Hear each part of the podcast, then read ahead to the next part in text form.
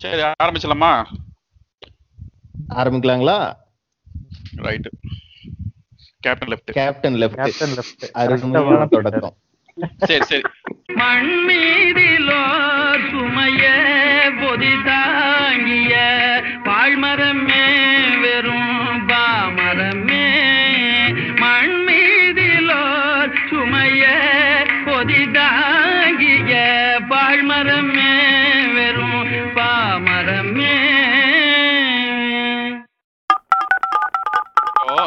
இந்த இப்போ election date announce பண்ணியாச்சு.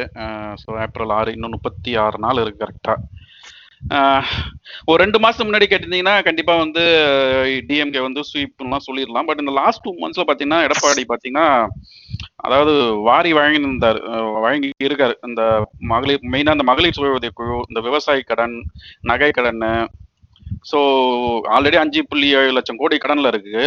அதை தாண்டி இப்ப இதை வாரி விட்டுக்கிறாரு. ஸோ இப்ப வெளியில இருந்து ஒரு நியூட்ரலா பாத்தீங்கன்னா கொஞ்சம் டஃப் ஆயிட்ட மாதிரி தானே தெரியுதுல்ல? முன்னாடி ஒரு டூ மந்த்ஸ் முன்னாடி இந்த ஈக்குவேஷனும் இப்ப இருக்கிற ஈக்குவேஷனும் கம்ப்ளீட்டா நோ மாறின மாதிரி இருக்கு. அவ்வளோ லைட்டா எடுத்துக்க முடியாது. திமுக உண்மையாலுமே வேலை செய்யணும் அப்படின்னு தோணுது. பிளஸ் அவனுக்கு காசு காசை. இறக்கணும்ல. டஃப் எல்லாம் இல்ல. அஹ் இது வந்து எனக்கு தெரிஞ்சு எடப்பாடி வந்து ஃபுல் ஸ்வீப் அடிக்கிற மாதிரி தான் இருக்கு. மக்கள்லாம் ரொம்ப சந்தோஷமா இருக்காங்க. எல்லாருக்கும் அரசாங்கத்தோட பயன்லாம் முழுமையா அடைஞ்சிருக்கு. இது வந்து மிகப்பெரிய மாற்றம் தான் எடப்பாடி கிட்ட. அட்டகாசமா ஒர்க் பண்ணியிருக்காரு. மக்கள்லாம் இப்ப நீங்க போய் வெளியே போய் கேட்டீங்கன்னா எடப்பாடினா அவரு தாங்க எங்களை ஆளணும்னு மக்கள்லாம் ரொம்ப குஷியா சொல்றாங்க. அது மாதிரி வந்து நான் வந்து டூ தௌசண்ட் சிக்ஸ்டீன்லயும் பார்த்ததில்ல லெவன்லயும் பார்த்ததில்ல. எனக்கு நினைவு தெரிஞ்சு இது ஒரு நாலாவது எலெக்ஷன்னா இந்த வாட்டி எடப்பாடிக்கு இருக்கிற அளவுக்கு எழுச்சி வேற யாருக்குமே இல்ல. இரும்பு தேசத்தின் கரும்பு மனிதரா? ம். விவசாயிகளுக்கு நிறைய பண்ணியிருக்காருங்க. ம். அப்புறம் என்ன எபிசோட முடிச்சு வச்சிருந்தானே அவ்வளவுதான். அவ்வளவுதானே? வாக்களிப்பீர் வா- வாக்களிப்பீர் இரட்டைலைக்கு உங்கள் ஆதரவு தாமரைக்கு வெற்றி நடைபோடும் தமிழகமே பாட்டு சேர்ந்து ஒரு எனக்கு இதுல. என்ன கடுப்புனா இங்க அதிமுகக்கு கட்சி வேலை பாக்குறவன் சங்கிக இவங்க மேல எல்லாம் கடுப்பே கிடையாது? காலைல எந்திரிச்சு ட்விட்டருக்கு வந்தா முத வேலையா நான் என் சொந்தக்காரர்களிடம் பேசினேன்? எங்க சித்தப்பா மகனிடம் பேசினேன். எடப்பாடி மிகவும் டஃப் கொடுக்கிறார். ஏயா என்னத்த டஃப் கொடுத்தாரு? ஏன்னா எல்லா தேர்தல்கள்லயும் கடைசி ஒரு மாசத்துல திடீர் கண்டதையும் க- அறிவிச்சு விட்டு பண்ணுவாங்க. ஆக்சுவலி ஜெயலலிதாவும் கலைஞரும் ஏதாவது பண்ணி கையில வந்து அதோட பயனை அனுபவிக்கிற மாதிரி பண்ணுவாங்க. இந்த ஆள் அதை கூட பண்ணல. இந்த உள்ளொதுக்கீடு ஆறு மாசம் தான் செல்லும். ஆறு மாசத்துல என்ன பண்ணும்? ஒண்ணும் நடக்காது. இது கோர்ட்டுக்கு போனா தூ- தூக்கி மூஞ்சிலே வீசுவான் ஜட்ஜு இது எல்லாம் தெரிஞ்சிட்டும் இத ஒரு இது ஒரு சிக்ஸ் எடப்பாடியின் சிக்ஸர் இந்த கூட்டுறவு கடன் தள்ளுபடி எத்தனை பேருக்கு இப்ப கிடைச்சிருக்கு? அறிவிப்பு மட்டும்தான் வந்துச்சு. இது எடப்பாடியின் சிக்ஸர் இந்த ரெண்டு மாசத்துல என்ன பண்ணிருக்காரு ஆக்சுவலி சொல்லுங்க. எனக்கு தெரிஞ்சு எடப்பாடி கடந்த ஒரு வருஷத்துல மக்கள் கிட்ட சந்தோஷம் தர்ற மாதிரி பண்ண ஒரே வேலை பொங்கலுக்கு ரெண்டாயிரத்தி ஐநூறு ரூபாய் கொடுத்தது. இந்த பொங்கலுக்கு ரெண்டாயிரத்தி ஐநூறு ரூபாய் கொடுத்ததும் மக்கள் வந்து கவர்மெண்ட் கொடுக்கறதான் பாக்குறாங்களே தவிர இரட்டை இலைக்கோ அதை வந்து எடப்பாடியுடைய கருணையினோ அதை பார்க்க மாட்டாங்க. அதையுமே முழுமையா வந்து கொரோனா டைம்ல எல்லாம் கொடுக்காம எலெக்ஷன் வரப்ப கொடுக்குறியா நான் ஏன்னு எதிர்கட்சிகள்லாம் அடிச்சோம்னா அதுவும் வந்து ஆமால இந்த நாய் கொரோனா வரைக்கும் கொடுக்கல இல்ல அப்படின்னு ஒரு இதா மாறுச்சு. இப்படிதான் இந்த ட்ராக் ரெக்கார்ட் போயிட்டு இருக்கு. ஏன்னா இங்க அமெரிக்கால உட்காந்துக்கிட்டு எங்க வீட்டுல போன் பண்ணி கேட்டேன். உங்க வீட்டுல போன் பண்ணி கேட்டேன்னா நீ மாசம் ரெண்டு லட்ச ரூபா சம்பாதிச்சு வீட்டுக்கு ஒன்றரை லட்ச ரூபா அனுப்புற. உன் வீட்டுல இருக்கவன் எலைட்டா மாறி இருப்பான். அவன் ஆல்மோஸ்ட் சங்கி அவன் அதைத்தானே சொல்லுவான். ஊருக்குள்ள போயிட்டு என்ன நடக்குதுன்னு கேட்கணும் உங்க குடும்பம் ஓட்டு உழுகாதப்பா. அதுதான் தெரியுதே. அதான் நீங்க நல்லா இருக்கீங்களே. ரோட்ல ஆட்டோ ஓட்டுறவன் கீரை விக்கிறவங்கள அவங்க எல்லாம் மீன் வைக்கிறவங்க எல்லாம் எப்படி இருக்கான்னு பாக்கணும் அவங்ககிட்ட நீங்க பேசுறீங்க. உங்க சொந்த பந்தங்க கிட்ட பேசினா அப்படிதான் இருக்கும். ரெண்டாவது இதுல பெரிய பிரச்சனைன்னு என்ன பாக்கன்னா நேரம் வந்து ஒத்த கருத்துடைய ஆட்கள் கிட்டேயே ஆன்டி பிஜேபி ஆன்டி ஏடிஎம்கே இருக்கிற ஆட்கள் மத்தியிலேயே ஒரு பதட்டத்தை கிரியேட் பண்றது.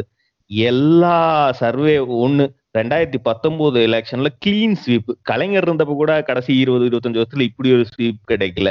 ஸ்வீப் அடிச்சு நாம ஜெயிச்சு வச்சிருக்கோம். இதுக்கப்புறம் எந்த அந்த ரெண்டாயிரத்தி பத்தொன்பது எலெக்ஷனுக்கு அப்புறம் எந்த மொமெண்டமும் சேஞ்ச் ஆகல.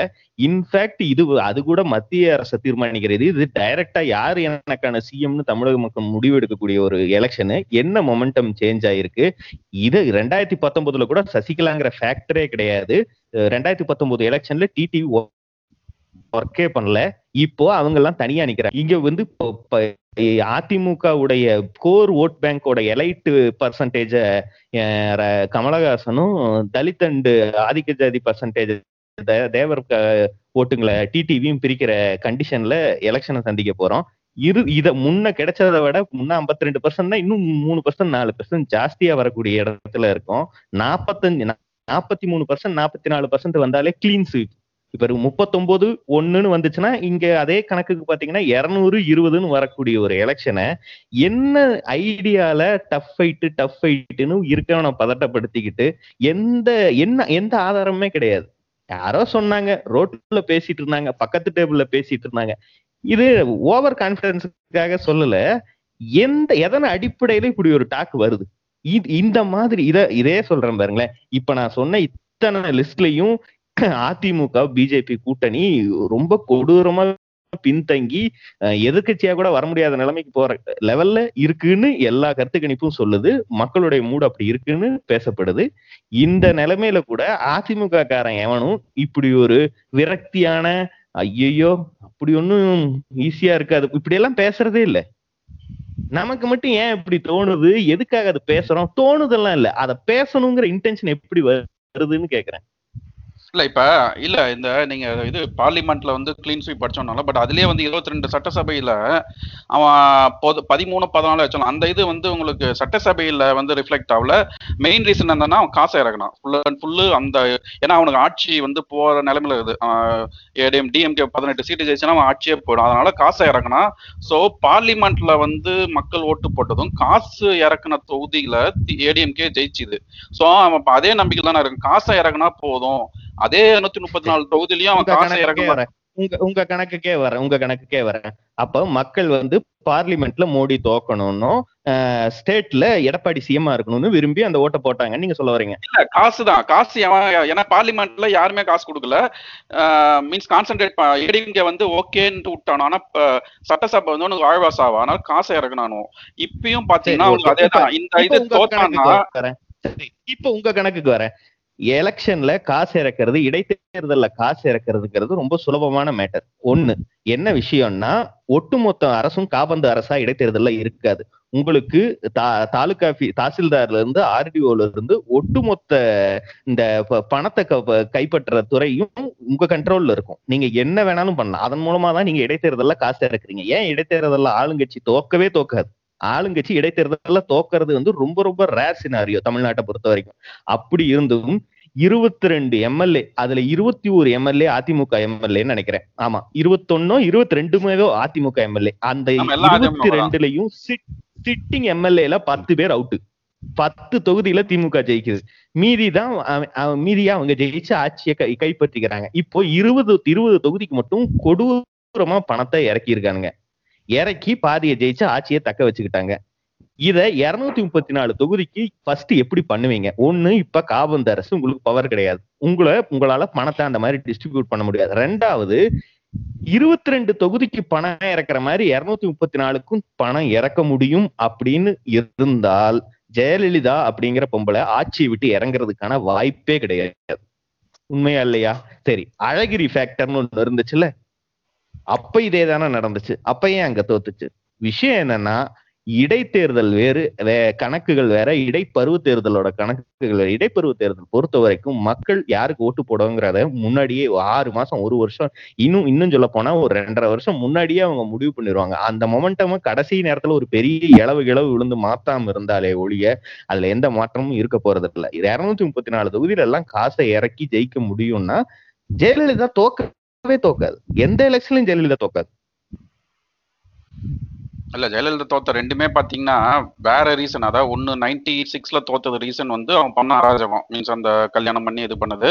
Two thousand one two thousand ஃபைவ்ல தோத்ததுக்கு காரணம் வந்து இது கவர்மெண்ட் ஸ்டாஃப் மேல கை வச்சது அந்த மாதிரி விஷயங்கள். அதுக்கப்புறம் கண்டினியூஸா ரெண்டு டேர்ம் ஜெயிச்சா தானே இல்ல காரணம் என்ன வேணா சொல்லலாம் அண்டர்டேக்கர். அதாவது அராஜகம் பண்ணதுன்னா ஜெயலலிதாவோட அராஜகம் பண்ணியிருக்கு எடப்பாடி கவர்மெண்ட் ஜெயலலிதா மேல இருந்ததை விட மிகப்பெரிய அவர்ஷன்ல எடப்பாடி கவர்மெண்ட் இருக்கு. எடப்பாடி நான் தேர்ந்தெடுத்த சிஎம்ஏ இல்ல எங்க இருந்தோ வந்து என் உரிமைகளை எல்லாம் பகு- இது பண்றாங்கிற ரேஞ்சுக்கு மக்களுடைய இது இருக்கு. உண்மையை சொல்ல போனா ஜெயலலிதாவுடைய முதல் டெர்மை விட இந்த எடப்பாடியோட நாலு வருஷ டேர்ம் வந்து ரொம்ப மோசமான பேக் ஃபயர் ஆயிருக்கு. அதுல என்ன ஒண்ணும் இல்ல அரசு ஊழியர்கள் மேல அந்த மாதிரி எப்பவுமே கோவப்பட்டு தான் இருக்கு. அரசு ஊழியர்கள் எப்பவுமே திமுகவுடைய கோர் ஓட் பேங்க் அதுக்கும் இதுக்கும் அரசு ஊழியர் மேல கை வச்சீங்கன்னா பொதுமக்கள்கிட்ட நல்ல பேர் கிடைக்கும்.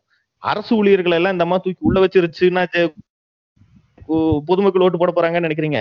இன்னைக்கு தேதிக்கு எலெக்ஷனுக்கு ஒரு மாசம் முன்னாடி அரசு ஊழியர்களுக்கு அள்ளி கொடுத்தீங்கன்னா அந்த கவர்மெண்ட் மேல அதிமுக பொதுமக்களுக்கு கோபம் தான் வரும். நாம வரி கட்டுறோம் மொத்தத்தையும் வாத்தியார்கள் எடுத்துட்டு போறாங்கங்கிறது தான் மக்களோட மைண்ட் செட் அதுக்கு இதுக்கெல்லாம் எந்த காரணமுமே இல்ல. இன்ஃபேக்ட் அந்த நாடாளுமன்ற தேர்தல்ல கூட இந்த ஆடு கோழி த பலியிட தடை இந்த மாதிரி விஷயங்கள்லாம் பண்ணுச்சு.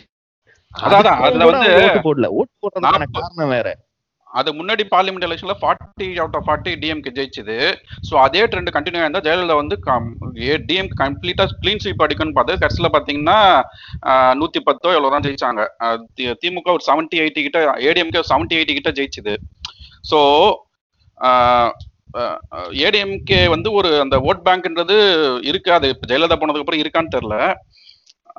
தெரியலன்னு எப்படி சொல்றீங்க? போன எலெக்ஷன்ல தான் அது இருக்கா இல்லையான்னு காட்டிட்டாங்களே மக்கள். சி ஓட் பேங்க் அப்படிங்கிறது திமுகவுக்கு ஒரு இருபத்தஞ்சுல இருந்து இருபத்தெட்டு பர்சன்ட் இருக்குன்னா அதிமுகவுக்கு முப்பதுல இருந்து முப்பத்தி ரெண்டு பர்சன்ட் இருக்கு. இந்த முப்பத்தி ரெண்டு பர்சன்ட்ல சரி பாதி பதினாறு பர்சன்ட் வந்து தமிழ்நாட்டில் இருக்க பெண்கள். அந்த பெண்களுடைய ஓட்டு தான் மொத்தமா செ- முக்காவாசி செதலம் அடைஞ்சு போச்சு. இந்த மீதி இருக்க பதினாறு பர்சன்ட் ஓட்டுல தலித்து ஓட்டுகள் எப்பவுமே ரெட்டலைக்கு விழுகிற கோர் ஓட்டுகளும் இப்ப செதலம் அடைஞ்சு போச்சு இதனாலதான் வந்து ம- முப்பத்தஞ்சு பர்சன்ட் நாற்பத்தி ரெண்டு பர்சன்ட் வரைக்கும் வாங்கக்கூடிய அதிமுக கோ- அப்- அப்படியே இருபத்தி மூணு இருபத்தி ரெண்டுன்னு குறையறதுக்கு காரணம் அவங்களோட கோர் ஓட் பேங்க் ஒண்ணு அப்படியே இடம் மாறுது. அது பெண்கள். அந்த பெண்களை கவர்றதுக்கான எந்த லீடரும் கரிஸ்மேட்டிக்கான பர்சனும் அதிமுகல கிடையாது. பொதுவா வந்து இந்த எலெக்ஷன் இருந்துச்சுன்னா அந்த இதெல்லாம் அள்ளி கொடுப்பாங்க. எல்லா இதுவும் பலன்கள் திட்டங்கள் அறிவிக்கிறது எல்லாமே பண்ணுவாங்க. தமிழ்நாட்டுல அது பண்ணிட்டு இருக்காங்க ஓகே. பட் சென்ட்ரல் கவர்மெண்ட் இந்த அஞ்சு ஸ்டேட்டை ஃபோக்கஸ் பண்ணியிருந்தா வந்து சிலிண்டர் விலை கேஸ் விலை இதெல்லாம் வந்து ரொம்ப இவ்வளவு ஏற விட்டுருக்க மாட்டாங்க. பட் அது வந்து இவங்க அசால்ட்டா டீல் பண்ணிட்டு இருக்காங்க. எதுவும் இதுக்கு எதுவும் ரீசனா சி சென்ட்ரல் கவர்மெண்ட் இப்ப அவங்களுக்கு எலெக்ஷன் வர்றது மாதிரி இருந்தா குறைப்பாங்க. இன்ஃபேக்ட் சொல்ல போனா ரெண்டாயிரத்தி பத்தொன்பது நாடாளுமன்ற தேர்தல் அப்பவே வந்து அவங்களுக்கு கிடைச்ச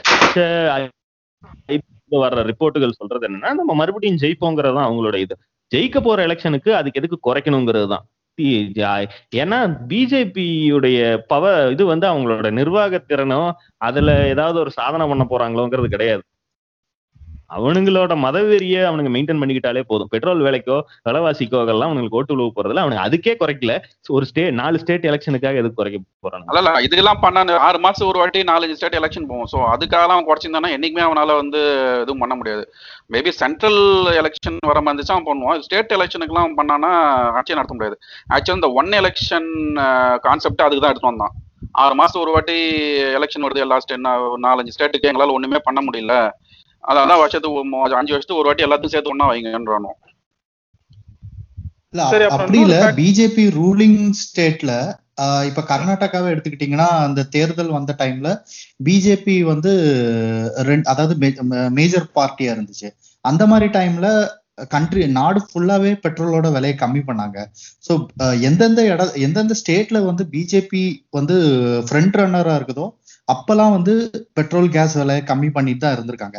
அவங்களுக்கே எனக்கு என்ன தெரியுதுன்னா அவங்களுக்கே தெரிஞ்சு போச்சு. இப்போ வந்து இதை குறைக்கிறதுனால உடனே பிஜேபிக்கு வந்து மக்கள் போட்டுற மாட்டாங்க. அதாவது கேரளா தமிழ்நாடு அஹ் வெஸ்ட் பெங்கால் இந்த மூணு ஸ்டேட்டு மூணு ஸ்டேட்டுமே எப்பவுமே பிஜேபிக்கு எதிராவே தான் எதிராவே இருக்கிற ஸ்டேட் தான். இப்போ அதனால அஹ், அதுக்காக அவங்க ரிஸ்க் எடுத்து குறைக்கலன்ட்டு தான் எனக்கு தோணுது.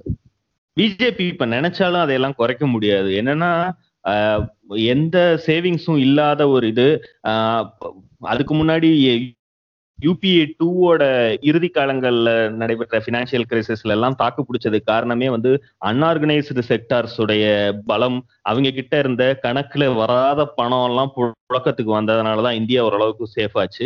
அதுல இருந்து தொடங்கி பிஜேபி ஆட்சிக்கு வந்த அடுத்த ஆறு வருஷத்துல மொத்தமா வந்து எக்கனாமி வந்து படுபாதாளத்துக்கு போயிட்டு இருக்கு. இந்த கண்டிஷன்ல அவனுங்களை காப்பாத்துறதுக்கு இருக்க ஒரே ஒரு இது வந்து பெட்ரோல் டீசல் ரெவென்யூ மட்டும்தான். இதையும் அவனுங்க இழக்கிறதுக்கு அவனுங்க இழந்தானுங்கன்னா வேற எந்த வேலையும் பண்ணவே முடியாது.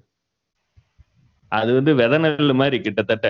அதை அதை அழிச்சுதான் இப்ப தின்னுட்டு இருக்கோம் அதை இழந்துட்டு ஒண்ணுமே பண்ண முடியாது. வேற எந்த ரிசோர்ஸும் கிடையாது அவனுக்கு கொரோனாக்கு ஸ்டே ஒவ்வொரு ஸ்டேட்டுக்கும் இத்தனை இத்தனை கோடின்னு தமிழ்நாட்டுக்கு கொடுக்க குறைச்சு கொடுத்தானுங்களே தவிர மற்ற ஸ்டேட்டுக்கெல்லாம் செலவாயிருக்க தான் செய்யுது பெரிய அதுல நிறைய கொள்ளையடிச்சிருக்கானுங்கனாலும் அதுக்குன்னு ஒரு அமௌண்ட்டை வந்து ஒதுக்கீடு பண்ணி முடிச்சிருக்கானுங்க. இது வந்து என்ன சொல்றது? பட்ஜெட்ல எல்லாம் இல்லாத ஒரு செலவினம். இத்தனை செலவினத்தையும் அவனுங்க எப்படி ஈடுகட்டுவானுங்க?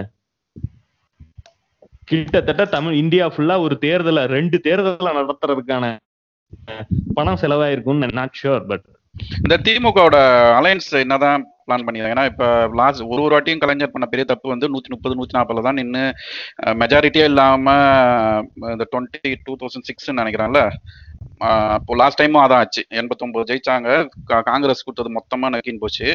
இந்த வாட்டி என்ன பிளான்ல இருக்காங்க? ஏதாவது இதெல்லாம் வருது. இருபத்தஞ்சு சீட்டு காங்கிரஸ்க்கு மீதி ஏழு எல்லாமே திமுக சின்னத்துல நிக்க போகுதுலாம் அதெல்லாம் உண்மையா? அப்படின்னா நல்லா இருக்கும். ஒன் எயிட்டி கிட்ட நின்றுச்சுன்னா கொஞ்சம் இந்த குறிப்பா இப்ப இந்த பிஜேபியும் அந்த விலைக்கு வாங்குறோம் தெரியுமா? அந்த மாதிரி இதெல்லாம் சேஃபா இருக்கணும்னா அட்லீஸ்ட் ஒரு ஒன் ஃபார்ட்டி ஒன் ஃபிஃப்டியாவது திமுக வந்து தனி அதோட சின்னத்துல ஜெயிக்கணும். அந்த உத்தேச பட்டியல்ங்கிறதுல வர்றது ஆல்மோஸ்ட் நம்புற மாதிரி தான் இருக்கு கிட்டத்தட்ட அந்த மாதிரி தான் இருக்கும். ஏன்னா பிசிக மதிமுக எல்லாருமே வந்து தேர்தல் கூட்டணி பங்கீடு கூட்டத்துக்கு அறிவிக்கிறதுக்கு முன்னாடியே வந்து ஜகா வாங்கிட்டாங்க. இந்த வாட்டி வந்து திமுகவுடைய ஐக்கிய முற்போக்கு கூட்டணியுடைய வாழ்வா சாவா பிரச்சனை. இதுல சீட்டுக்காக நம்ம இது பண்ண மாட்டோம். அண்ட் சின்னத்துக்காக இது பண்ண மாட்டோங்கிற அளவுக்கெல்லாம் அவங்க கொஞ்சம் கொஞ்சம் பேக் அடிச்சுட்டாங்க. அப்புறம் தேர்தலுக்கு இன்னும் ஒரு மாசம் தான் இருக்குன்ற பட்சத்துல இவங்களால வந்து பேரம் பேசுற பவரும் அவங்களுக்கு சுத்தமா இல்லை. இப்ப போய் தனியா நிக்கிறதோ அதெல்லாம் வந்து சூசைடு அந்த வேலைக்குள்ள போக மாட்டாங்க. அதனால இப்ப வந்து குறைச்சு கொடுக்கறதுக்கான வாய்ப்புகள் ரொம்ப அதிகம். அரௌண்ட் இருபத்தஞ்சுக்குள்ளேயே வந்து காங்கிரஸ் உடைய சீட்டுகள் முடியும் அப்படின்னு தான் நினைக்கிறேன்.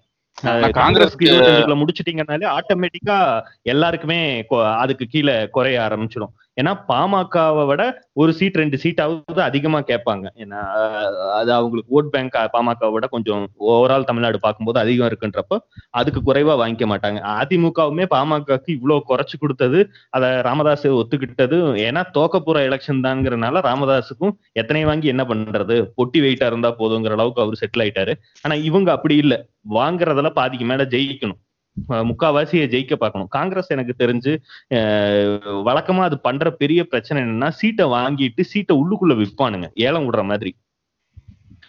ஆஹ் ஒவ்வொரு பத்து கோஷ்டி இருக்குன்னா பத்து கோஷ்டியும் அவன் ஆளுக்குன்னு ஒன்னொன்னா பிரிச்சுக்குவான். அவன் ஆள் வந்து தஞ்சாவூர்காரனா இருப்பான். ஆனா அவனுக்கு கொடுக்கப்பட்ட சீட்டு ஈரோடு மாவட்டத்துல இருக்கும். தஞ்சாவூர்காரனை கூட்டு வந்து ஈரோட்ல நிப்பாட்டுறது இந்த மாதிரி வேலை எல்லாம் பண்ணுவானுங்க. அதனாலதான் அவனுங்க தோக்குறது. உள்ளூர்காரன் நிறுத்தினாலே அது ஈஸியா ஜெயிக்கக்கூடியதப்ப போன எலெக்ஷன்லயே பாருங்களேன் ஈவிகே சிலங்கோனை கொண்டு போயிட்டு நீங்க. ஓபிஎஸ் தேனியில. நிப்பாட்டினா அவன் எப்படி தேனிக்கான ஓட்டு போடுவான்?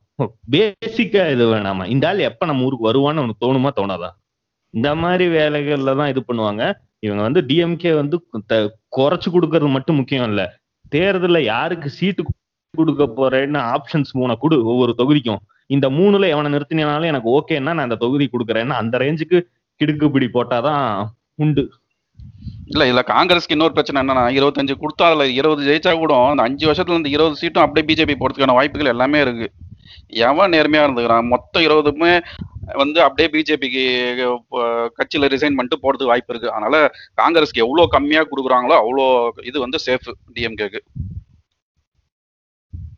எனக்கும் இந்த பாண்டிச்சேரி இந்த கூப் ஒரு டிஎம்கேக்கு கிடைச்ச ஒரு நல்ல ஒரு ஆப்பர்ச்சுனிட்டியா தான் நினைக்கிறேன்.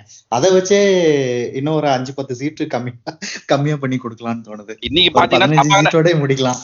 சபாநாயகரே ரிசைன் பண்ணிக்கிறான் ஆக்சுவலா அவனே காசு வாங்கிக்கிறான் போல இருக்கு பாண்டிச்சேரியில. இவங்க இந்த கூத்த இது பண்றதுக்கு தான் ராகுல் காந்தியை வார வாரம் கூட்டிட்டு வந்து கல்லுப்பு வெங்காயம் சுத்திட்டு இருக்காங்க. நேத்து சர்ச்சுக்கெல்லாம் போயிரு பிரசங்கம் எல்லாம் கொடுத்திருக்கிறாரு போல. இல்ல சவுத்துல ஒரு ரெண்டு மூணு டிஸ்ட்ரிக்ட் மொத்தமா காங்கிரஸ் கொடுத்து விட்டு முடிச்சா ஜெயிச்சுக்கூடான்னு சொல்லி விட்டுட்டு இந்த நார்த் சைடு அந்த ஃபுல்லா வந்து திமுக தான் நிக்கணும். திமுக ஆஹ், இது விடுதலை சிறுத்தைகள் மாதிரி கட்சிகள். காங்கிரஸ் இந்த சைடுல ஒண்ணு கூட கொடுக்க கூடாது எனக்கு என்ன ஆசைனா பிஜேபி நிக்கிற எல்லா தொகுதியிலயும் டிஎம்கே ஆப்போசிட்டா நின்னு ஜெயிக்கணும். அவனுங்கள வந்து ஒரு சீட் கூட ஜெயிக்க விடக்கூடாது. அந்த மாதிரி ஒரு டாக்டிக்ஸ். ஆக்சுவலி பிஜேபி நிக்கிற இடத்துல எல்லாம் நீ வந்து மதிமுக நிக்க வச்சினா கூட ஜெயிச்சிரும். நம்மளோட ஃபுல் பவரா கொண்டு போயிட்டு அதிமுக தான் காட்டணுமே ஒழிய பிஜேபி எல்லாம் ஒரு ஆளுகன்னு சொல்லிட்டு அவனுங்கிட்ட நம்மளுடைய இத வேஸ்ட் பண்ணக்கூடாது. ஆனா அவனுக்கு கரெக்டா இந்த கோயம்புத்தூர் பொள்ளாச்சி அந்த மாதிரியான ஏரியால தான் நிப்பானுங்க. அதுக்காக நான் சொல்ல வரேன். இல்ல இல்ல காங்கிரஸ் நிக்க கூடாது. பிஜேபி காங்கிரஸ் நிக்க வச்சா அவுட் ஆமா தாமரைக்கு இப்ப எத்தனை சீட்டு கொடுக்காங்கிறதும் வந்து நம்மளோட இது அதாவது இந்த பாமக எவ்வளவு வாங்கியிருக்கோ அதை விட கம்மியா தான் இருக்கும். கம்மியா தான் கொடுக்கும் இருக்கு. லாஜிக்கா கம்மியா இருக்கணும். ஆனா 15 வந்து இவனுங்க. மிரட்டி இல்ல இப்போ இல்ல இன்ன- இன்னைக்கு ஃபுல்லா என்னமோ எடப்பாடிய பத்தி புகழ்ந்தெல்லாம் பேசுறீங்க. நம்மளுக்கு தெரியுது நாட்டுல. சொன்னோம்டா நாங்க யாரும் பேசலடா. பேசினாரு. அண்டர்டேக்கர் தான் பேசினாரு. நான் வந்து வந்து டெவில்ஸ் அட்வொகேட் மாதிரி உங்களை வந்து கேள்வி கேட்டு பதில் வாங்குறேன்பா. Okay okay. இல்ல இப்போ அது என்னன்னா எப்படியுமே மோடி அமித்ஷா கால்ல தான் விழுந்து கிடக்குறாரு. எடப்பாடிங்கிறது நல்லா தெரியுது. அதே மாதிரி மர தமிழன் வந்து ரொம்ப நாளைக்கு அப்புறம் பாரதி ராஜா சொன்னார் இல்ல ரொம்ப நாளைக்கு அப்புறம் ஒரு மரத்தமிழனும் ஒரு மரத்தமிழச்சியும் இந்த ஏரியால இருந்து வந்து இது தமிழ்நாட்டே ஆள்ற இடத்துல இருக்கிறாங்கனால அவங்க எல்லாம் போய் இவருக்கு இவங்க மோடி அமித்ஷா கால்ல தான் விழுந்து கிடக்குறாங்கன்னு எல்லாத்துக்குமே தெரியுது. இருபத்தி மூணு சீட்டு கொடுத்தா அது வந்து பிஜேபிக்கு ஒரு அவமானம் இல்லையா? இதை விட ஒரு அவமானமான விஷயம். பார்லிமெண்ட்ல கொடுத்து பிஜேபி அஞ்சு தானே கொடுத்தாங்க? அப்பெல்லாம் அவமானம் அதுதான்? சொல்றேன். இதுக்கப்புறமும் பிஜேபி காரங்க வந்து இருபத்தி மூணு சீட்டெல்லாம் ஒத்துக்கிட்டாங்கன்னா எனக்கு என்னவோ என்ன ஒரு சைனாவே பார்த்து பயப்படுற அளவுக்கு தலைவர் வந்து மோடி. அவரு தலைமையில இருக்கிற கட்சி வந்து இவங்கள்ட்ட ஒரு இருபத்தி மூணு வாங்குறாங்கன்னா அதை என்னால ஏத்துக்க முடியாது. இல்ல குறைஞ்சது நாப்பத்தஞ்சு. ஒரு ஒரு ஐம்பதுல இருந்து நூறு பிஜேபி கொடுத்தா அதை அப்படியே ஈஸியா லவுட்டிட்டு போயிடலாம்னு பாக்குறாரு. இல்ல இல்ல இல்ல. இப்ப இப்ப பாத்தீங்கன்னா எல்லாமே என்ன மாதிரி பேச்சு கொண்டாடுறாங்கன்னா திமுக வந்து என்னதான் இருந்தாலும் பயப்படணும். எடப்பாடி வந்து திடீர்னு ஒரு இது பண்ணிட்டாரு. அப்ப நம்மளும் இதெல்லாம் பேச ஆரம்பிக்கிறோம். என்ன இருபத்தி மூணு எல்லாம் ஒத்துக்கிட்டாங்கன்னா பிஜேபி ஒரு மானங்கெட்ட கட்சி ஆயிடாதா? அஹ் ஆல் இந்தியா அந்த டைம்ல அவங்க அறிவாளி ஆயிருவாங்க. ஆல் அந்த மாதிரி நம்ம பேசுறப்ப அவங்க அறிவாளி ஆயிருவாங்க. எங்களுக்கு எல்லாம் பத்து சீட் போதும்பா நாங்கெல்லாம் இல்ல அப்ப. என்னைக்குதான் இவனுங்க வந்து கட்சிக்குள்ள இது தமிழ்நாட்டுல வளர்றது? தாமரைய வளர வைக்கணும்னா ஒரு நாற்பது சீட்டாவது வாங்கினாதான் அதுல ஒரு பத்து சீட்டு ஜெயிக்க முடியும். பெனிட்ரேட் பண்ண முடியும். இல்லைன்னா கஷ்டம் தான் எனக்கு தெரிஞ்ச இப்போ நீங்க இப்படி இருந்தும் யோசிக்கணும் இல்லையா? முழுக்க முழுக்க ஒரு சைடாவே யோசிக்க கூடாது அவனுக்கு அவன் இங்கிலீஷ் சத்யராஜ் மாதிரி கட்சி நடத்திட்டு இருக்கான் பிஜேபி. எதுக்கியா தேவையில்லாம நின்னு ஜெயிச்சு? அது ஜெயிக்கட்டும். அதிமுக ஜெயிக்கட்டும். ஜெயிச்ச பின்னாடி அந்த நாயங்களை தூக்கி இப்படி உட்கார வச்சுக்க வேண்டியதான் காவி வேட்டி கட்டி. அது சிம்பிள்ல இல்ல இந்த வருஷம் இந்த வாட்டி அவங்களுக்கு மெயின் வந்து பாண்டிச்சேரி தான் பாண்டிச்சேரி ஏன்னா தமிழ்நாடு தமிழ்நாடு இந்த ரீஜன்ல ஒரு ஸ்டேட்டுக்கு அவன் வரணும்னு பாக்குறான் அது பாண்டிச்சேரில இருந்து ஆரம்பிப்போம். அட்லீஸ்ட் பாண்டிச்சேரியில ஒரு தமிழ் ஸ்பீக்கிங் சிஎம் வந்து பிஜேபி காரனா இல்ல பிஜேபி ஆதரவான ஆளா இருந்தா மட்டும் போதும் அவனுக்கு. அதுதான் அவனு ஸ்டார்டிங் மைண்டா பாக்குறான் அங்க வெஸ்ட் பெங்கால் கான்சென்ட்ரேட் பண்றான். தமிழ்நாட்டுல அவனை பாத்தீங்கன்னா பாண்டிச்சேரி இருந்தா போதும்னு பாக்குறான் என்ஆர் காங்கிரஸ் கூட கூட்டணி வச்சு பாண்டிச்சேரி உள்ள வருவான்.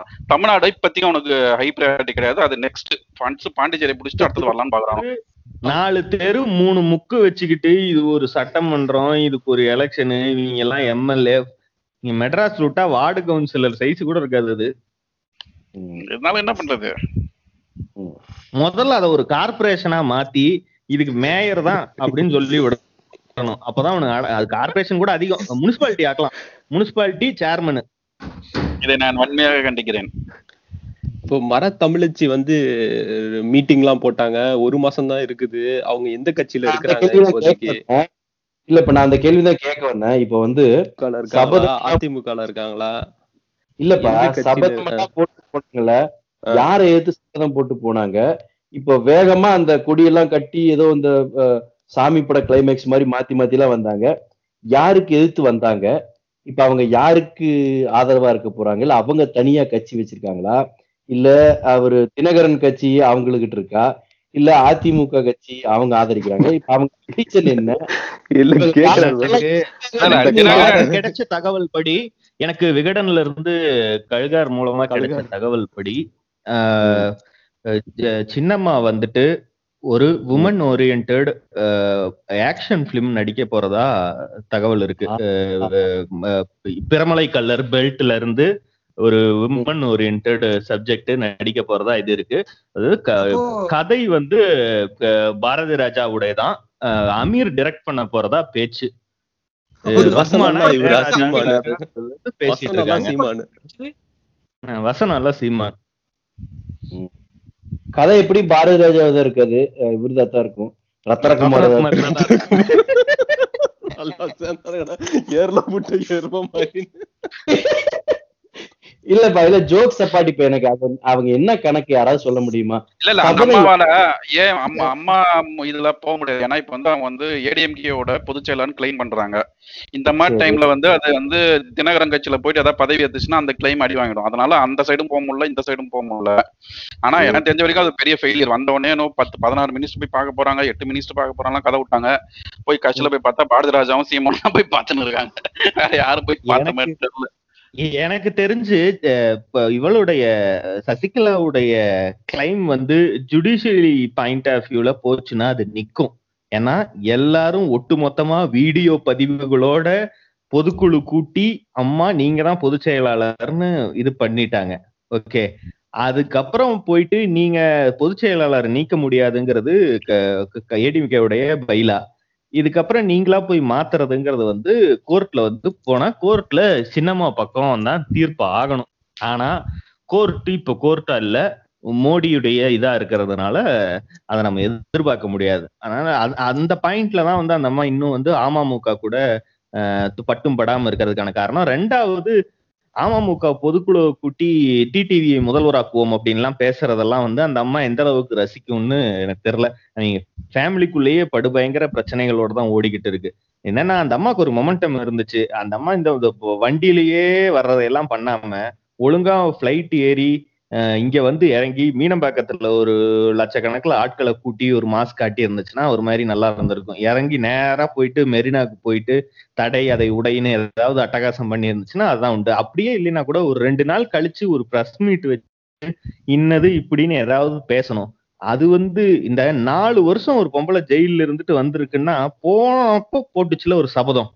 அதுக்கான ரிவீட்டை மக்களோ அல்லது அதை ஆதரிக்கிற ஒரு ஆட்கள்லாம் எதிர்பார்ப்பாங்க. அப்ப இது வந்து இத்தனைக்கு அப்புறமும் வெடிக்கலினா அது வெறும் குண்டுடாங்கிற மாதிரி தான் அதோடைய பொலிட்டிக்கல் இது முடிஞ்சு போச்சு. இதுக்கு கிடையாது. இல்ல இதுக்கு பயந்து போய் மூடி வச்சுக்கிறாரு பாருங்க ஒருத்தர். இல்ல அந்த அம்மா உப்பு சத்தியாகிரகத்துக்கா போச்சு. அதெல்லாம் சத்தமா ப- பொத்துனாப்புல தான் இருக்க முடியும். நீ என்ன இப்படி பிரஸ் மீட் வச்சு பேசுற அளவுக்கு என்னத்த இருக்க போகுது அந்த அம்மாட்ட? அதோட ஒரு விதத்துல அதை பாராட்டணும். என்னன்னா இந்த அம்மா ஜெயிலுக்கு போச்சு. நாலு வருஷம் கழிச்சு திரும்பி வருது. இப்ப வந்து இது அரசியல் பண்ண போகுது ஒரு ஸ்டேட்லன்ற பட்சத்துல அது வெளியே வர்ற அந்த இமேஜ் இருக்குல்ல அது ரொம்ப முக்கியம். அது ஒரு பார்ப்பனா இருக்கிற சிறைவாசல்ல இருந்து அந்த அம்மா வெளியே வர்ற போட்டோவோ வீடியோவோ அதுக்கு எந்த விதத்திலையும் பாசிட்டிவான ஒரு இமேஜை தராது. கரெக்டா போய் ஆஸ்பத்திரியில போய் கொரோனா அது இதுன்னு படுத்துட்டு ஆஸ்பத்திரியில இருந்து அஹ், வந்துட்ட ராஜாக்களான்னு ரஜினி வந்த மாதிரி சிம்பிளா அத பிளான் பண்ணுச்சு. அதுல இருந்து அந்த பிளான் வந்து இங்க வர்றதுல இல்ல. மொத்தமா சொதப்பல். எனக்கு என்னன்னா இந்த அம்மாவுக்கு வந்து ரெண்டு பெரிய நெகட்டிவ் ஃபேக்டர் ஒண்ணு வயசு. ஒரு தினகரன் வயசாவது இருந்தா இன்னொரு பத்து வருஷத்துல திரும்ப ஏதாவது பண்ணலாம் உருட்டலாம். அது அது போயிடுச்சு. இப்போ ரெண்டாவது வந்து இந்த அம்மாவுக்கு அந்த கரிஷ்மா எல்லாம் இல்ல. என்னதான் இருந்தாலும் அக்கா சாப்பிட்டீங்களா?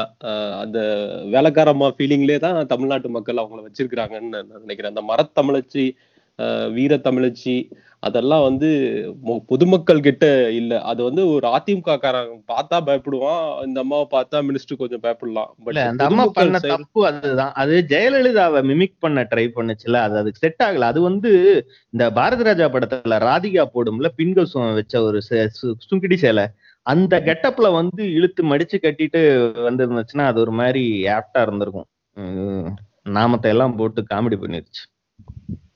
சோ இப்ப தின தினகரனும் க- கடைசியில அந்த அந்த ஒரு எலெக்ஷன்ல பண்ண இதோட முடிஞ்சு போச்சு. அது அதுக்கப்புறம் அந்த அந்த ஆளும் புஷ் இவர் ஏதோ நல்லா பேட்டி கொடுக்குறாரு. இப்ப சொத்தெல்லாம். முடக்கிற இப்ப எடப்பாடி எந்த அளவுக்கு பதட்டமான ஆள்னா இவ்வளவு பலவீனமான ஒரு பொம்பளையவே எதிர்கொள்ள முடியாம நினைவிடத்தை பூட்டி வைக்கிறது அஹ் வீடுகளை ஜப்தி பண்றதுன்னு அட்ட அட்டகாசம் பண்ணிட்டு ஏன் அது எந்த அளவுக்கு போச்சுன்னா ஏன் வண்டியில கொடி கட்டுனா இந்த வண்டியில கொடி கட்டக்கூடாதுன்னு சொன்னா கொடி கட்டின வேற வண்டியில ஏறிருங்கிறது கூட அந்த அம்மாவுக்கு ஒரு இது எடப்பாடிக்கு ஒரு கூறு இல்லாம அதெல்லாம் ஒரு வேலைன்னு பண்ணிட்டு இருந்தாரு. அதுதான் கூத்து. இல்ல அப்புறம் சசிகலாவுடைய விஷயம் இந்த குரூப்புக்கு வந்து இந்த எலெக்ஷன் வந்து அதிமுக படு தோல்வி அடையணும். அடைஞ்சா மட்டும்தான் வந்து கேடர்ஸ் லெவல்ல வந்து எடப்பாடி எல்லாம் வேலைக்கே ஆக மாட்டாரு நமக்கு வந்து ஒரு ஸ்ட்ராங்கான லீடர் வேணும்னு அடுத்த ஆளை தேட ஆரம்பிப்பாங்க. அந்த இடத்துக்கு கட்சியை தள்ளணும். அதுதான் அவங்களோட ஒரே அஜெண்டா அப்புறம் எடப்பாடி அன்கோ ஒரு வார்த்தையை திரும்ப திரும்ப காயின் பண்ணுவாங்க. ரெட்டலையை தோக்கடிக்கிறதுக்காக இவங்க வேலை செஞ்சவங்க. டிடிவியை சொல்லும் போது ரெட்டலையை தோக்கடிக்க வச்சவங்க ரெக்கடையை தோக்கடிக்கிறதுக்காக வேலை செய்யறவங்கன்னு அது அந்த டிராப்புக்குள்ளேயும் மாட்டாம இருக்கணுங்கிறக்காக அமைதியா இருக்காங்க. இந்த எலெக்ஷன்ல வழக்கம் போல வந்து நாடாளுமன்ற தேர்தலில் அமமுக எப்படி பேருக்கு நின்னுச்சோ அதே அளவுக்கு நின்னு அந்த மூன்றரை பர்சன்ட்ல இருந்து அஞ்சரை பர்சன்ட் வாக்கு வாங்கி பிரிச்சு விட்டாலே போதும். திமுக ஸ்வீப் அடிச்சிரும். ஆஃப்டர் எலெக்ஷன் வந்து எடப்பாடி அன்கோவை எல்லாம் வந்து ஆளுங்கட்சி ப- வேற டைப்ல டீல் பண்ணோம்ல அப்ப வந்து கட்சியை ஒருங்கிணைச்சு நம்ம ஒரு குடைக்கீழ கொண்டு வந்துக்கலாங்கிற பிளான்ல இருக்காங்க. அதுதான். ஈஸியான நேரடியான பிளானும் இப்ப சமீபத்துல இடத்துல- இல்ல இவர் மானிமா வந்து இந்த மாணிக்காவா ம- மக்கள் நீதிமன்றமா அவர் வந்து இவங்களோட சேர்றதுக்காக பாகுபலியோட சேர்ந்து புரட்சி படைக்கலான்ட்டு ஏதோ ஊழல் ஊழலை ஒழிக்கிறதுக்கு இவர் சேர்ற இடத்த பாத்தீங்களா இல்ல, அதெல்லாம் வாய்ப்பே இல்ல. ஏன்னா இவர் வந்து நான் தான் சிஎம்னு சொல்லிருக்காரு அங்க தினகரன் நான் தான் சிஎம்னு இருக்கான். அதனால அவங்க ரெண்டு பேரும் சேரறதுக்கான வாய்ப்புகள் ரொம்ப கம்மி. இருங்க. இவர் கட்சி எதுக்கு ஆரம்பிச்சு வந்தாரு? நான் ஒரு கேட்பேன் மீனாட்சிபுரத்துக்கு எத்தனை மிராசுடா? இல்ல இல்ல. என் கடையிலயும் என் கடையிலயும் சைக்கிள் இல்லாதப்ப வந்து கேளு. ஆமா இல்ல இவர் என்ன இதோட வந்தாரு? வெற்றிடருக்கு நான் வந்து நேர்மையான நேர்மை தான் தூக்கிட்டு வந்தாரு இல்லையா கையில? அவர் கொண்டு நேரா கொண்டு பாகுபலி கால்ல வைக்கிறாரு அந்த குச்சிய. அது அப்புறம் எங்க இவரு இவரு இவரு அப்புறம் இவரோட கருத்து நிக்காதுல்ல? இவர் கதையே நிக்காதுல்ல? அதெல்லாம் யார் யோசிக்கிற நிலைமையில இருக்கா? அரசியல் வந்துட்டு அதெல்லாம் ஜெகஜோன்னு சொல்லிட்டு கமல் பின்னாடி போன மாதிரி. பேசிட்டு இருக்கீங்க எல்லாம் படம் பார்த்து பின்னாடி போறவங்க தானே?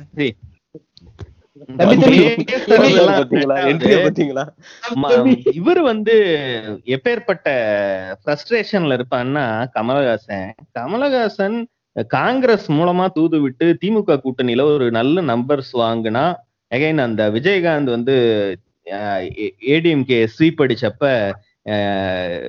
எப்படி எதிர்க்கட்சி தலைவரா கூட்டணியில இருந்தே மாறணும். அந்த மாதிரி மாறலாமாங்கிற ஒரு இடத்துக்கு இது பண்ணாங்க. காங்கிரஸ் வந்து நீங்க அந்த கூட்டணிக்குள்ள வந்தாலும் எங்களை விட கம்மியா தான் வாங்கிக்கணுங்கிற டீலுக்கு போனதுனால அந்த கதவுகள் அப்படியே அடைக்கப்பட்டுருச்சு. இப்ப வந்து கடைசி வரைக்கும் கமலஹாசன் அதை நம்பிட்டு இருந்திருக்கலாம். திமுக கூட்டணியில ஒரு நல்ல நம்பர்ஸ் வாங்கிட்டு செட்டில் ஆகுறது ஆனா திமுக கணக்குகள் வேற மாதிரி இருக்கும். கம். எனக்கு இந்த இடத்துல ஒரு கேள்வி பாரம்பரிய திமுக பிரிக்க இல்ல எனக்கு ஒரு முக்கியமான கேள்வி வருது இந்த இடத்துல. முதல்ல இருந்து அது முக்கியமா இல்லையா நாங்க. சொல்றோம். இல்ல இல்ல இப்ப நீங்க எனக்கு செலவழிக்கிறதா? இரு இரு இரு. சிரிக்காதீங்க திமுக மக்களா. ஒரு நிமிஷம் இருங்க.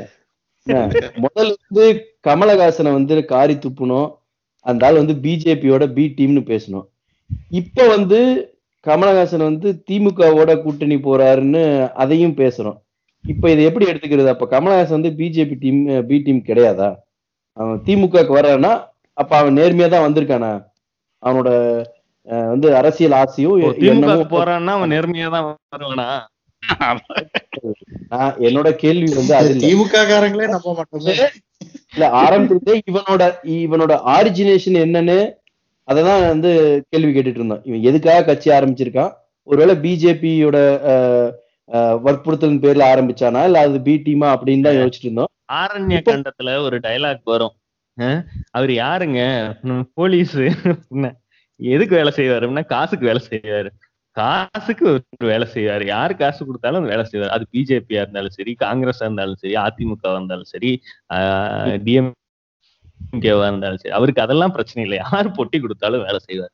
அவர் நல்லா தெரியும். அவர் எப்பவுமே முதலமைச்சர் வேட்பாளரா இப்ப ஏதோ செயற்குழு கூட்டி அறிவிச்சாங்களே தவிர எப்பவுமே நான் சிஎம் ஆவேன் அப்படிலாம் அவர் பேச மாட்டார். அது ஆக முடியாதுங்கிறது அவருக்கும் தெரியும். அவர் ஒரு மாற்றத்தை கொண்டு வருவோம்னு ஒரு கடையை போடுவோம். அவ்வளவுதான். அவரு அவரு கடந்த ஒரு வருஷம் ரெண்டு வருஷத்துல வீரமா எதுக்கு பேசினாருன்னா சூரப்பாவுக்கு எதிரா நான் கேட்பேன்னு வந்தாரு. அதை தவிர்த்து அவர் வேற என்ன அரசியல்ல பண்ணாருன்னு சூரப்பாவுக்கு அந்த ஆள் டிஃபெண்ட் பண்ணது வந்து கண்டிப்பா அஜெண்டா இப்ப ஜக்கிக்கெல்லாம் எழுதி கொடுத்து கோயிலை பத்தி பேசுன்னு சொல்ற மாதிரிதான் சூரப்பாவை பத்தி பேசுன்னு கிளப்பி விடுறது. அதெல்லாம் நான் அதுல எல்லாம் எந்த சந்தேகமே வேணாம். அதெல்லாம். வந்து பொட்டி வாங்கிட்டு பண்றதுதான். இப்ப இவருக்கு எத்தனை பர்சன்டேஜ் போன தடவை மூணா? இந்த தடவை என்ன வரும் நாலு வருமா? வந்துருமா நாலு? இல்ல இது actually 230 மு- போன தடவை போட்டவங்களே கூட கமலஹாசன் வந்து வெற்றிடத்தை நிரப்ப வந்தவர் நம்பி போட்ட எலைட் குரூப் தான். அந்த குரூப்புக்கு போன ரிசல்ட் சொல்ற ஒரு- விஷயம் என்னன்னா இவன் மூணு பர்சன்ட் லெட்டர் பேடுங்கிறத உறுதி பண்ணிட்டாங்கல்ல. அந்த ரெண்டாவது எலெக்ஷன்ல வந்தது கூட வராது. மறுபடியும் குறைஞ்சிட்டே தான் இருக்கு. இப்ப தேமுதிக ஃபர்ஸ்ட் ஃபர்ஸ்ட் எலெக்ஷன் நிக்கும் போது ஒரு ஒரு மாதிரி கேலப்பா போய் போடுறாங்கல்ல. அது வந்து ரெண்டாவது இதுல. இருக்காது எட்டு. முதல்ல. இல்ல கமலுக்கு கொஞ்சமாவது கூ இருந்துச்சுன்னா ஒரு திமுக கூட பத்து சீட்டும் பாஞ்சு சீட்டும் வாங்கி அதுல ஒரு அதுல ஒரு சிக்ஸ்டி செவன்டி பர்சன்ட் ஜெயிச்சு அவன் எம்எல்ஏ ஆகி ஒரு ஓட் பர்சன்டேஜ் வாங்கி பார்கெனிங் பவரை ஏத்திட்டு ஒரு அங்கீகாரம் வாங்கிட்டு பண்ணணும் பார்த்தான் ஃபர்ஸ்ட் எலெக்ஷன்லயா மீன்ஸ் இந்த மாதிரி அப்படிதான் டிஎம்கேவோ இல்ல டிஎம்டிகேவோ இல்ல பிஎம்கேவோ வளர்ந்துச்சு அரசியல்னா அரசியல்லாம் படிச்சுட்டு தான் வந்துக்கிறேன்னு சொன்னவன். கண்டிப்பா இதை காம்ப்ரமைஸ் பண்ணி போயிடணும். அதை விட்டுட்டு நாற்பத்தஞ்சு சீட்டு கொடு ஐம்பது சீட்டுன்னு கொடுன்னு உட்காந்துருந்தா இப்படிதான் ஆகும். இல்ல கமலுக்கு ஒரு நல்ல விஷயம் என்னன்னா பொதுவா இந்த மாதிரி லெட்டர் பேட் கட்சிகள்லாம் ஏதாவது ஒரு சாதிய பின்புலத்தோட இருக்கும் அல்லது ஒரு ஒரு ரீஜன்ல மட்டுமே சுருங்கி போகும். இப்ப பாமகவை நீங்க வன்னியர் பெல்ட் இதுக்கு நாடார் பெல்ட்னு சின்ன சின்னதா பிரிச்சுக்கிற மாதிரி இல்லாம தமிழ்நாடு முழுக்க பரவலா ஓட்டு கொஞ்சம் கொஞ்சம் ஆயிரக்கணக்கிலையாவது வாங்கக்கூடிய ஒரு கட்சியா ப்ராப்பரான லெட்டர் பேடா நீங்க வளர்த்து எடுத்திருக்கலாம். மதிமுக மாதிரி பிசிகா மாதிரி தமிழ்நாடு ஃபுல்லா இருக்க மாதிரியான ஒரு கட்சியா பார்கெனிங் பவரோட அதை வளர்த்து எடுக்கணும்னா நீங்க சந்திக்கிற மொதல் சட்டமன்ற தேர்தலே ஒரு அஞ்சு பத்து அஞ்சு பத்து இல்லைன்னாலும் ஒரு ஒரு நாலஞ்சு நம்பர்ஸ் ஆஃப் எம்எல்ஏஸ் உங்களுக்கு இருந்துச்சுன்னா உங்களுக்கு அந்த பவர் இன்னும் கொஞ்சம் இன்க்ரீஸ் ஆயிட்டே போகும். முதல்வராகிறேன் முதல்வராகிறேன்லாம் சொல்லாம இது ஒவ்வொரு எலெக்ஷன்லயும் ஒரு ஸ்விங் இருக்கும். அந்த ஸ்விங் மக்களுடைய ஸ்விங் அதுக்கு நான் ஆதரவளிப்பேன். அந்த மாதிரி பேசிட்டு தன்னுடைய இறுதி காலத்தை செட்டில் ஆகுறதுக்கான வழியை பார்க்கலாம். அதை விட்டுவிட்டு இந்த மாதிரி கோமாளி வேலை பண்ணக்கூடாது. ஓகே அவரு மக்கள் இதுல எல்லாருமே. இந்த தப்ப பண்றானுங்க இல்லையா எந்த ஒரு சின்ன கட்சியுமே எடுத்தோடனே இருநூத்தி முப்பத்தி நாலையும் தான் நான் நிப்பேன்னு அடம் பிடிக்கிறது இந்த பாமக ஆகட்டும் தேமுதிக ஆகட்டும் இவங்க ஒரு கான்சென்ட்ரேட்டடா இப்ப பாமக வந்து ஒரு இருபது தொகுதியில மட்டும் நின்னு இருக்காங்கன்னு வச்சுக்கோ அந்த நான் முதலா அன்புமணி ஆகிய நான் கிளம்புற எலெக்ஷன் எல்லாம் கூட ஒரு இருபது தொகுதி இருபத்தஞ்சு தொகுதி. மட்டும் ஃபோக்கஸ் பண்ண அதெல்லாம் என்ன அன்புமணி முதல்வராவார்னு நினைச்சிட்டு அவங்க அதை பண்ணாங்கன்னு நினைக்கிறியா அது இல்ல விஷயம் பாமக ஆரம்பிக்கப்பட்டதுக்கு ஒரு தேவை இருந்துச்சு. அந்த தேவை ஆல்மோஸ்ட் வந்து இடஒதுக்கீடு மூலமாகவும் எல்லாத்து மூலமாகவும் நிறைவேறினதுக்கு அப்புறம் அவங்க இன்னொரு மக்கள் பிரச்சனையை பேச வேண்டிய தேவை வருது. ஆனா அது ஒரு வன்னியர் கட்சிங்கிறனாலேயே அவங்களுக்கு மக்கள் பிரச்சனை எதை பேசுறதுன்னே ஒரு இதே இல்ல. இதை எதுக்கு நீ பேசுறேன்னு கேட்க ஆரம்பிச்சிருவாங்க. இப்ப மா வைகோ பேசுற மாதிரி தமிழ்நாட்டுடைய உரிமைகள் பத்தியோ விசிகா பேசுற மாதிரி ஒடுக்குமுறை பத்தியோ எல்லாம் வந்து பாமக பேசினா சிரிச்சு போடுவாங்க. இப்ப அவங்களுக்கு வந்து ஏன் மக்களுக்கு என்ன பண்ண ஏன் மக்கள் ஏமாற்றப்படுறாங்க இப்படியே பேசிட்டு இருந்த கட்சி ஒரு கட்டத்துக்கு மேல அந்த பார்கெனிங் பவரை வளர்த்துக்கணும்னா நாட் மாநிலம் முழுமைக்குமான கட்சியா ஒரு ஜஸ்ட் ஒரு ஃபேஸ் தேவைப்படுது. அதுக்காக ஒரு ஒரு எலெக்ஷன் அல்லது ஒரு அஞ்சாறு வருஷத்தை அந்த மாதிரி வந்து கழிச்சிட்டு மறுபடியும் ரிட்டர்ன் வராங்க. அவங்க ஒரு மாநிலம் தழுவிய கட்சியா மாறுறதுக்கான பிளான்ல தான் அந்த மா- மாற்றம் முன்னேற்றம் எல்லாம் பண்ணாங்க. பட் ஆனா நீ நீ என்ன பண்ணுனாலும் உன்னை உன் கொண்டையோட சேர்த்து தான் பார்ப்பாங்கங்கிறத புரிஞ்சுக்கிட்டதுனால சரி பொழப்ப பார்ப்போம்னு இப்போ இந்த வேலையை பண்ணிட்டு இருக்காங்க சரி ஆனா ஒரு முக்கியமான கட்சி ஒரு பெரிய இம்பாக்ட்ஃபுல்லான கட்சியை பத்தி நீங்க இன்னும் பேசவே இல்லையே அது யாரும் திமுகவோ அதிமுகவோ முதல்ல டீல் பண்ணி போக கேட்கவே இல்லை அவங்க கிட்ட ஏன் அவங்க கிட்ட டீல் பண்ணிட்டு வந்ததுக்கு அப்புறம் பேசலாம்னு தான் இருக்கணும் எப்படி கேக்குறேன். நேத்து போய் பேசிக்கிறேன். நேத்தா ஃபைனலா நேத்து போய் பேசிக்கிறாங்க. அந்த திமு ஏடிஎம்கேவோட மூவர் குழு போய் நேத்து நைட்டு விஜயகாந்த் எட்டரை மணிக்கு போய் பாத்துக்கிறாங்க. என்ன பத்து சீட்டு தானே சொல்லிருப்பாங்க அவருக்கு பேசியிருக்காங்கன்னு சொல்லாதீங்க.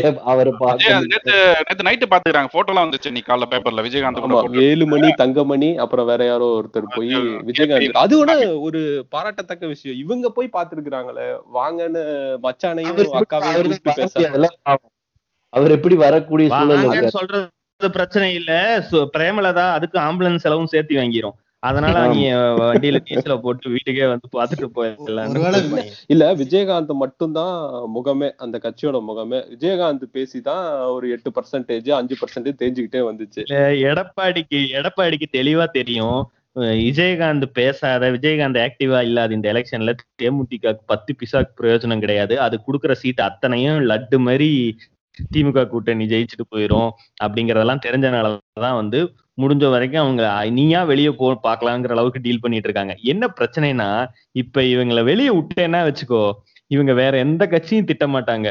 அதுவும் பிரேமலதா கூட விட்டுறலாம் ஒரு பக்கம். அவன் ஒருத்தன் இருக்கான்ல ஜிங்கா பூங்கால சின்னவன். அவன்லாம் வந்து எடப்பாடிய சுண்டி சுண்டி சுண்டி கூப்பிடுவான் மேடை போட்டு. அந்த கொடுமையெல்லாம் வேற நம்ம பார்க்க வேண்டியது. எங்க அப்பா மட்டும் எந்திரிச்சாருன்னா செத்தடா நிம்மா. இல்ல அவனுங்க பொத்துறாப்புலையாவது இருக்கலாமான்னா வாய் காது வரைக்கும் போகுது. என்ன கொடுமை சார் ஆனா உண்மையிலேயே அந்த அம்மாக்கு மனசாட்சின்னு ஒண்ணு இருந்திருந்தா இவர் அப்படி கூப்பிட்டு வந்து ம- நடு தெருவுல நிப்பாட்டிட்டு அஹ், அந்த மாதிரி கூத்து பண்ணதெல்லாம் வந்து கேவலத்துலயும் கேவலம். அதுக்கு அவன் பொது வாழ்க்கையில இருந்தே கூட போயிடலாம். அநியாயத்துக்கு அந்த ஆளுக்கு அந்த ஆள் தன்னை இப்படி வந்து எல்லாரும் பாக்குறாங்கன்னு அந்த ஆளுக்கு சுயநினைவு இருந்தா அவன் எவ்வளவு கஷ்டப்படுவான்? ஆனா அது டிஎம்கே வர வாய்ப்பே இல்லைல்ல. இப்ப அவன் வந்து பத்து கொடுக்குறான்னு சொல்றான் சொல்லிட்டு அந்த அம்மா முடியாதுன்ட்டு டிஎம்கேல ஒரு பன்னெண்டு கொடுத்தா ஏன்னா டிஎம்கே வந்தா அவங்களுக்கு வந்து ஒரு அட்லீஸ்ட் ஒரு நாலஞ்சு எம்எல்ஏ சேர்க்கறதான வாய்ப்புகள் இருக்கு. டிஎம்கே மட்டும் அந்த வேலையை பண்ணக்கூடாது. ஏன்னா வந்து பண்ணா திருப்பி அடுத்தது இங்கதான் யாருக்குமே அவங்க தேவையில்லைல்ல இப்ப சொன்ன மாதிரி விஜயகாந்த் ஒருத்தர் தான் அங்க முகமே. விஜயகாந்த் இல்லாம அந்த கட்சி வந்து வெறும் பூஜ்ஜியம் தான். இப்ப அது யாருக்கு தேவை இருக்கு? அவங்ககிட்ட போய் நிக்கல ஒரு இப்ப தொகுதிக்கு ஒரு பத்தாயிரம் பாஞ்சாயிரம் ஓட்டு வந்து வாங்குறதுக்கான பொட்டன்ஷியல் இருக்கு. சட்டமன்ற தேர்தலாம் பாத்தீங்கன்னா சில தொகுதி மட்டும்தான் ஒரு முப்பதாயிரம் நாற்பதாயிரம் டிஃபரன்ஸ் ஜெயிப்பாங்க. ஆல்மோஸ்ட் பாத்தீங்கன்னா பிப்டி சிக்ஸ்டி பர்சன்டேஜ் வந்து தொகுதி வந்து ரெண்டாயிரம் மூவாயிரம் இல்ல அட்லீஸ்ட் பத்தாயிரத்துக்கு கம்மியான போன தட போன எலெக்ஷனுக்கு தானே பத்து மாவட்ட செயலாளர்களை உடைச்சு கூட்டு வந்தது அந்த கட்சியில. அது அதுக்கப்புறம் அதுலயே ஒரு ரெண்டாயிரம் ஓட்டு போயிரும்னு வச்சுக்கோங்க. ஒரு மாவட்ட செயலாளருக்கு ரெண்டாயிரம் ஓட்டுன்னு ஒரு பத்து கலைஞர் இருந்தப்ப தானே உடச்சு கூட்டு வந்தாங்க. இல்லையா? அதுக்கப்புறம் அங்க என்ன இருக்குது இன்னும் கட்சியிலன்னுட்டு அதுக்கப்புறம் ஓட்டு டிஃபரன்ஸ் அதிகம் பண்றதுக்காக தேமுதிக கூட்டிட்டு வந்தீங்கன்னா உங்களுக்கு கூட ஒரு பத்து தொகுதியும் வீணா போயிரும். அந்த அம்மா காசு தான் மேட்ரு அந்த அம்மா என்ன பண்ணும்னா ஸ்- பத்து சீட்டு வாங்கிட்டு போயிட்டு இந்த பத்து சீட்ல நாங்க வேலையே செய்யல நீங்க ஜெயிச்சுக்குங்கன்னு எதிர் டீம் கூட ஒரு அன்கோ போடும். அதெல்லாம் நம்பி நீங்க அரசியலே பேச முடியாது. அதெல்லாம் ஒரு பொம்பளைன்னு மதிச்சு நீங்க கூப்பிட்டு போற வச்சு தொடர்ந்து பெண்களை நீங்க வந்து ஒரு மாதிரியா பேசுறீங்க. இது வந்து மரண விழா குழு வந்து கண்டிக்குது. இப்ப ஏடிஎம்கேக்கு வந்து ரெண்டே ரெண்டு ஸ்ட்ராட்டஜி தான் இருக்கு. ஒன்னு காசு கொடுத்து கரெக்ட் பண்றது இன்னொன்னு கேஸ்ட் கன்சல்டேட் பண்ணி ஓட்டு வாங்குறது. இப்ப காசு. கொடுத்து கரெக்ட் பண்றது. என்னென்னமோ சொல்லிட்டு? விட்டு ஓட்டு வாங்குறதுனால சொல்லு. நீ ஒரு மாதிரியா பேசுற. அதெல்லாம் அது- எம்ஜிஆர் காலத்தோட முடிஞ்சது. அதுதான் அதான். இப்ப ஃபர்ஸ்ட் இத பத்தி நிறைய பேசிட்டோம். இப்ப ரெண்டாவது இந்த கேஸ்ட் கன்சல்டேஷன் இருக்குல்ல அதாவது ஒவ்வொரு பகுதியிலயும் அந்த மெஜாரிட்டியான கேஸ்டோட ஓட்டை அப்படியே வாங்குறது. அது எந்த அளவு சாத்தியப்படும் இந்த எலெக்ஷன்ல அது எந்த அளவுலயும் சாத்தியப்படாது. இப்போ உ- உள்ஒதுக்கீடு கொடுத்திருக்கானுங்கல்ல. இதுல வன்னியர் மட்டுமே பேசப்படுது. இதுக்குள்ள வந்து சீர்மரபு மரபினருக்கு ஒரு ஏழரை பர்சன்ட் இருக்கு. இந்த சீர்மரபினர் யாருன்னா பெருமலை கல்லர் அந்த மாதிரி குரூப் இப்ப இது இது வந்து அந்த இப்ப என்ன சொல்றது? நம்ம டார்சான் ஊர்க்காரங்களுக்கு எல்லாம் இப்படி ஒண்ணு கொடுத்ததே இவனுங்களுக்கு தெரியாது. இன்னும் ஒரு வருஷம் ஆனாலும் தெரியாது. எப்ப கொடுத்தேன்னு கேட்க போறானுங்க. சோ அதுவும் நல்வாயிடு. இப்ப அவனுங்க கிட்ட வந்து வந்தேன்னா இப்போ தேர்தலுக்கு வாக்கு கேட்க போறப்போ இது கையில கிடைச்சுதான்னு பார்ப்பானுங்க. ஆல்ரெடி பதினாறு பர்சன்ட் வந்து எம்பிசி ஒதுக்கீடுல ஏவரேஜா பதினாறுல இருந்து பதினேழு பர்சன்ட் வன்னியர்கள் தான் அனுபவிச்சுட்டு இருக்காங்க. அவங்க கிட்ட போய் உள்ளொதுக்கீடு பத்தரை பர்சன்ட்னு சொன்னீங்கன்னா உள்ஒதுக்கீட்டோட ஐடியா என்னன்னா பத்தரை பர்சன்ட் நீ தாண்டவே முடியாது. பத்தரை பர்சன்ட் தாண்டி இருக்க வன்னியை வந்து வெளியே போயிட்டு ஓப்பன் கோட்டால மட்டும்தான் போட்டியிடணும். அதாவது ஒரு ப- ஒரு இதுல வந்து உனக்கு ஆல்ரெடி பதினாறு இருபதாயிரம் ரூபாய் சம்பளம் வாங்கிட்டு இருக்கிற ஒருத்தனுக்கு உனக்கு சூப்பர் உனக்கு பன்னெண்டாயிரம் ரூபாய் சம்பளம் வச்சுக்க அப்படின்னு கொடுக்குற மாதிரி கொடுத்துருக்கானுங்க. இத வந்து பிரச்சாரத்துல நீங்க வந்து எதிர்கட்சிகள் எடுத்து பேச ஆரம்பிச்சு அது புரிஞ்சுக்கிட்டாலே அவனுங்க பயங்கரமா எகைன்ஸ்டா போவானுங்க. ஆனா அவனுங்களுக்கு அவ்வளவு கூர் இருக்கிற மாதிரி தெரியல. நீ Okay. இப்படி சொல்ற? க- சின்னையா கண் கலங்கி ஏத்துக்கிட்டாரு. நாற்பது வருஷத்துக்கு கழிச்சு என்ன? வெற்றி. நான்லாம் ரொம்ப கொஞ்சமாவது அத வந்து ஒரு மக்களை பாக்குற மாதிரி மக்க மக்கள் முன்னாடி வந்து தைலாபுரத்துல ஒரு ரெண்டாயிரம் பேர்த்த கூட்டி பண்ணியிருந்தா கூட நல்லா இருந்திருக்கும். போன எடுத்து நொய்யி நொய்யின்னுகிட்டு இருக்கானுங்க கிறுக்கனுங்க.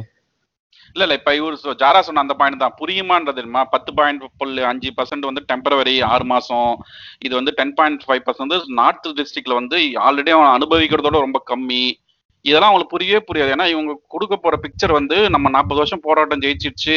நம்ம வந்து என்னவோ சாதிச்சிட்டோன்ற மாதிரி தான் சொல்ல போனோம் அதையும் அவனை நம்பி பிஎம்கேக்கு ஓட்டு போட தான் போறானோ மேபி சவுத் சைடுல அந்த மக்கள்கிட்ட போய். உனக்கு இதுல ரெண்டு பிரச்சனை இருக்கு. இப்ப வன்னியர்கள் அதிகம் உள்ள கட்சி எதுன்னு நினைக்கிறீங்க? தமிழ்நாட்டுல? திமுக. வன்னியர்கள் அதிகம். கட்சி திமுக. அந்த பெல்ட்ல வந்து பாமகவும் அதிமுகவும் கூட்டணி அமைச்சால் மட்டும்தான் வந்து திமுக கூட கொஞ்சம் டஃப்பாவது போகும். அப்படி கூட்டணி அமைக்கிற நாட்கள்லயே கூட போன எலெக்ஷன் உதாரணத்துக்கு எடுத்துக்கோங்களேன். அன்புமணியே தோக்கற லெவல்ல தான் வந்து கள நிலவரம் இருக்கும். ஏன்னா அவங்க வந்து திமுகவுடைய வன்னியர் ஓட் பேங்க் உடஞ்ச ஒரே ஒரு சீன் வந்து விஜயகாந்துடைய வருகை. விஜயகாந்துடைய இந்த பலம் இருக்குல்ல ரசிகர் மன்றம் வந்து வன்னியர் பெல்ட்ல செம ஸ்ட்ராங் அது அது வரைக்கும் வந்து திமுக ஓட்டு போட்டுட்டு இருந்த ஒரு குரூப் வந்து விஜயகாந்த் வந்ததுக்கு அப்புறம் விஜயகாந்த் ஓட்டு போட ஆரம்பிச்சோன்னா வ- வடக்கு மாவட்டங்கள்ல வன்னியர் பெல்ட்ல திமுக கொஞ்சம் பலம் இழந்த மாதிரி பர்சன்டேஜ் குறைய ஆரம்பிச்சது.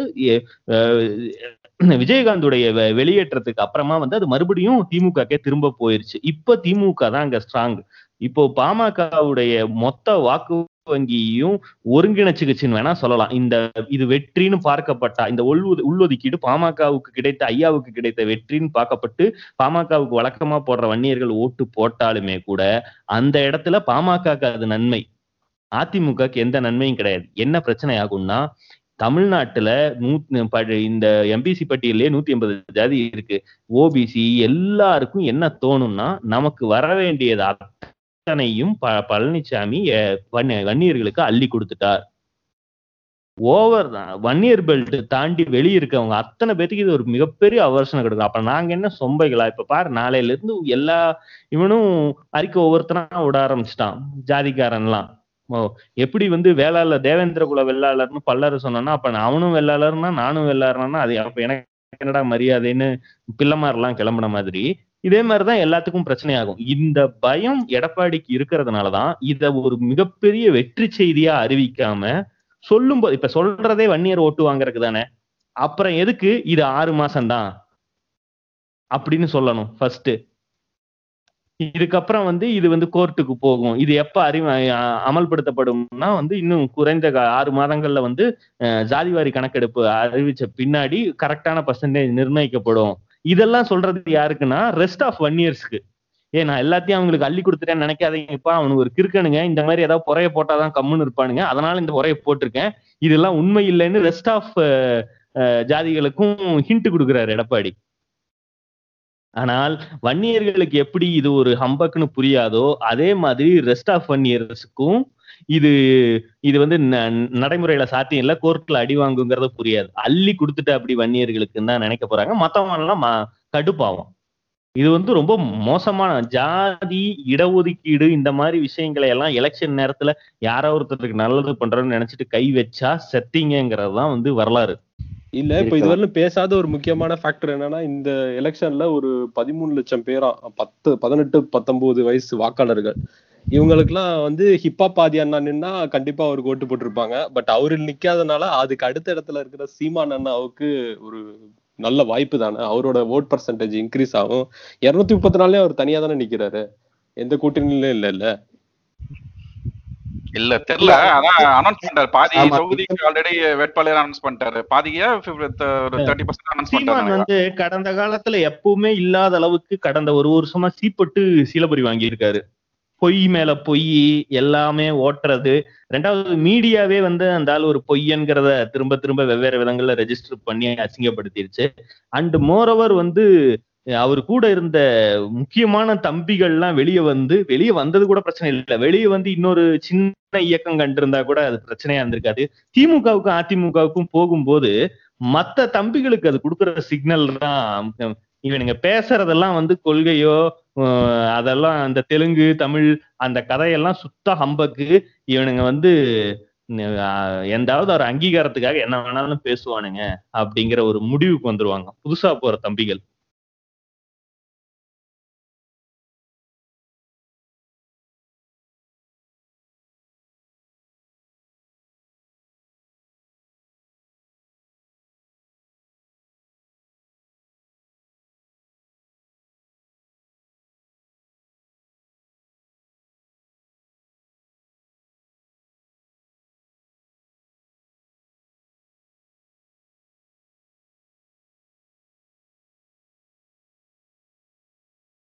இல்ல நேத்து இந்த அர்ஜுனாமூர்த்தி ஒரு கட்சி ஆரம்பிச்சுக்கிறாரு. அது என்ன சொன்னாங்கன்னா இன்னைக்கு டைம்ல கூட போட்டோம் என்ன லாஜிக் சொன்னாங்கன்னா இந்த ஏடிஎம்கேக்கு ஓட்டு போட விருப்பம் இல்ல.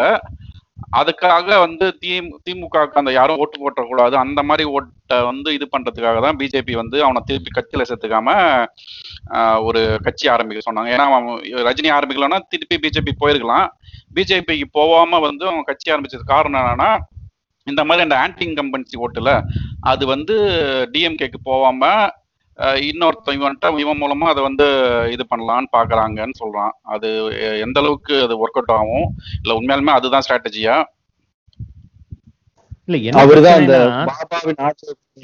ரஜினியுடைய ரசிகர்கள்ல பெரும்பான்மையும் வந்து எந்த கட்சியோட ஆதரவு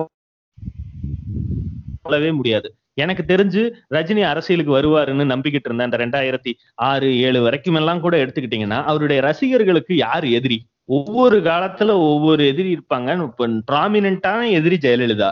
ஆட்டோமேட்டிக்கா ரஜினி எப்பவுமே கலைஞர் கூட ரொம்ப நெருக்கமான ஆளுங்கிறதுனால திமுக மேல ரஜினியுடைய ரசிகர்களுக்கு பொதுவா எந்த கோபமுமே கிடையாது. இது ஒரு நார்மலான இதா போயிட்டு இருந்துச்சு இப்படி இருக்கும் பொழுது ரஜினி வெற்றிடத்தை நிரப்ப வர்றேன் அப்படின்னு சொன்ன காலம் தொட்டு அவருடைய கடைசி விடைபெறல் வரைக்கும் அவர் முழுக்க முழுக்க ஃபோக்கஸ் பண்ணது திமுகவை பேஷ் பண்ணணும் தெய் திமுகவை அடிக்கணுங்கிறது தான் அவருடைய நோக்கமா இருந்துச்சு. அப்போ ஒரு நான் ஒரு ஒன்றரை முறை ஒன்றரை வருஷத்துல இருந்து ரெண்டரை வருஷம் வரைக்கும் தன்னுடைய ரசிகர்களுக்கு அது வரைக்கும் கொஞ்சம் கொஞ்சமா மறைமுகமா ஒரு அதுதான் வந்து இன்னைக்கும் வந்து இப்ப கமலோடைய ஃபேன்ஸுகளை பாருங்களேன் ட்விட்டர்ல அவனுங்க நேரா போய் எடப்பாடி எதுவுமே சொல்ல மாட்டானுங்க. பிஜேபி மேலயும் அவனுங்களுக்கு எந்த காண்டும் இருக்காது. நேரா வந்து திமுகவோட குஞ்சாமணியை தான் பிடிக்கிறான்ட்டு வருவானுங்க. இப்போ அவனுடைய தலைவர்கள் கொடுக்குற சிக்னல் அது. நீ யாருக்கு எதிரா வேலை செய்யணும்னு கொஞ்சம் கொஞ்சமா டியூன் பண்றாங்க. இப்படி டியூன் பண்ணப்பட்டு அவர் வெளியே போயிட்டாருல இப்போ அவங்களுக்கு இருக்கிற மைண்ட் செட் வந்து திமுக எதிர்ப்பு மனநிலையில இருக்கு. இப்படி இருக்கிற இது நார்மலாவே இந்த ஓட்டுகள் பிஜேபிக்கோ அதிமுகவுக்கோ வரணும். ஆனா வர இப்ப பொதுவா ஒரு எலெக்ஷனுடைய ஸ்விங்கை எதை வச்சு கண்டுபிடிப்பாங்கன்னா எல்லா கட்சியில இருந்தும் முக்கியமான ஆட்கள்லாம் போயிட்டு மாவட்ட லெவல்ல ஒன்றிய லெவல்ல செயலாளர்கள்லாம் போயிட்டு எந்த கட்சி ஆட்சிக்கு வரப்போதான் அந்த கட்சியில சேர ஆரம்பிப்பாங்க. அப்படி ரஜினி மக்கள் மன்ற நிர்வாகிகள் மாவட்ட செயலாளர்கள் எல்லாம் போயிட்டு திமுக சேரும் பொழுது அது வந்து அவங்களுக்கு பதட்டத்தை ஏற்படுத்துது. நம்ம ஒரு மூணு வருஷமா இவனுங்களை டியூன் பண்ணி சங்கியாக்கி வச்சிருந்தோம். இவனுங்க என்ன நேரா போய் திமுக சேர்றானுங்க. அந்த பதட்டத்தை தான் இப்படி இதுக்கு இது இது ஏதாவது பண்ணி தவிர்க்கணுமே அப்படின்னு அவனுங்க வேலை பாக்குறானுங்கன்னு எனக்கு தோணுது. அர்ஜுனமூர்த்தி வாங்குற ஒரு பத்தாயிரம் ஓட்டு வந்து இந்த மாதிரி ஓட்டுகள்னு வச்சுக்கலாமா? எலெக்ஷன் முடிஞ்சதுக்கு அப்புறம். இல்ல அர்ஜுனமூர்த்தி அதுக்கான கருவின்னு எனக்கு தோணல. அர்ஜுனமூர்த்திக்கு ஏதாவது பண்ணணுமே. அவன் நீ வெளியே வந்தாச்சு கப்ப கப்பல் வாங்கியாச்சு கரையில் நிறுத்த முடியாதுங்கிற மாதிரி சரி நாம ஒரு கடையை போடுவோன்னு போடுறான். நம்மளையும் நம்பி வந்து பிரஸ் மீட்டுக்கு நின்னான்ல அவனுக்கு ஒரு வாழ்க்கையை உருவாக்கி தருவோம் அப்படின்னு சொல்லிட்டு நல்லா இருங்கப்பா அப்படின்னு ஒரு வாழ்த்து வாழ்த்தி விட்டுருக்காப்ல. நாளைக்கு இந்த தமிழறிவு அர்ஜுனமூர்த்தி- மணியை ஏதாவது அஹ், நான் தமிழறிவு மணி ஏதாவது கல்யாண புரோக்கரோ இல்ல பொம்பளை புரோக்கர் கடையோ ஏதாவது ஆரம்பிச்சான்னா கூட அதுக்கும் ரஜினி வந்து நல்லா தொழில் பண்ணுங்க சிறப்பா வரட்டும் வாழ்த்த தான் செய்வார். அது அந்த விதத்துல அவர் ரொம்ப நல்ல மனுஷன். இந்த சகாயம் அங்க போய் சேர்ந்துருவாரோ? அதுக்கு தான் ஆரம்பிச்சுக்கிறானோ? சகாயம் இந்த மாதிரி ஏதாவது தொழில் பண்ணலாம் அதுக்கும் ரஜினி வாழ்த்துவார். இல்ல இல்ல சகாயம் போறதுக்காக மேபி கட்சி ஆரம்பிச்சாங்களோ? ஏன்னா அவரு ரஜினிக்கு வரதா தான் இருந்துச்சு. ரஜினி தான் இது பண்ணிட்டாரு. மேபி இந்த கட்சி ஆரம்பிச்சு சகாயம் அங்க போய் டேக் ஓவர் பண்ணுவாரோ? சகாயம் சகாயம் வந்து ஊழல் ஒழிப்பு ஊழல் ஒழிப்புன்னு ஒளிவிடுற ஒரு ஆளு. அவருக்கு நல்ல கமல் செட் ஆகக்கூடிய ஆள்னு வச்சுக்கோங்களேன். எகைன் இது பிரச்சனை எங்கன்னா இவங்க ஊழல் ஒழிப்புன்னு பேசுனாங்கனாலே சமூக நீதின்னு எவனாவது ஒருத்தன் பேசிட்டோ ப்ரோ லிபர் என்ன சொல்றது லிபரல் தாட்ஸோட ஒருத்தன் பேசினானோ அவனை பார்த்து மட்டும்தான் திமுகவோ திமுக கூட்டணிகளோ பயப்படணும். ஏன்னா அதுதான் வந்து அவங்களுடைய ஓட் பேங்க்ல கை வைக்கிற வேலை. இந்த ஊழலை ஒழிக்கிறேன் அதை புடுங்குறேன் இதை புடுங்குறேன்னு உட்டோப்பியன் கனவுகளோட எவன் வந்தான்னாலும் அது பிரச்சனையே கிடையாது. அது பிஜேபிக்கு அதிமுகக்கு இவனுங்களுக்கு எல்லாம் போக வேண்டிய ஓட்டு தான். அது பிரிஞ்சு போய் எக்கெடுக்கட்டு நாசமா போட்டோம்னு விட்டுற வேண்டியதுதான். சகா எனக்கு தெரிஞ்சு இந்த எலெக்ஷன்ல வருவ வர்றதுக்கான டைமும் இல்லை. இருபத்தஞ்சு நாள்ல என்னத்த பண்றது? ம்.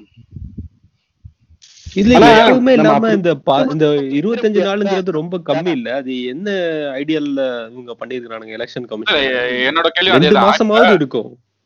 என்னோட கேள்வி அதான் டிஎம்கே இது ப்ரிடிக்ட் பண்ணல. ஏன்னா டிஎம்கே பாத்தீங்கன்னா மார்ச் பதினேழு ஏதோ திருச்சியில வந்து மாநாடு வச்சிருந்தாங்க.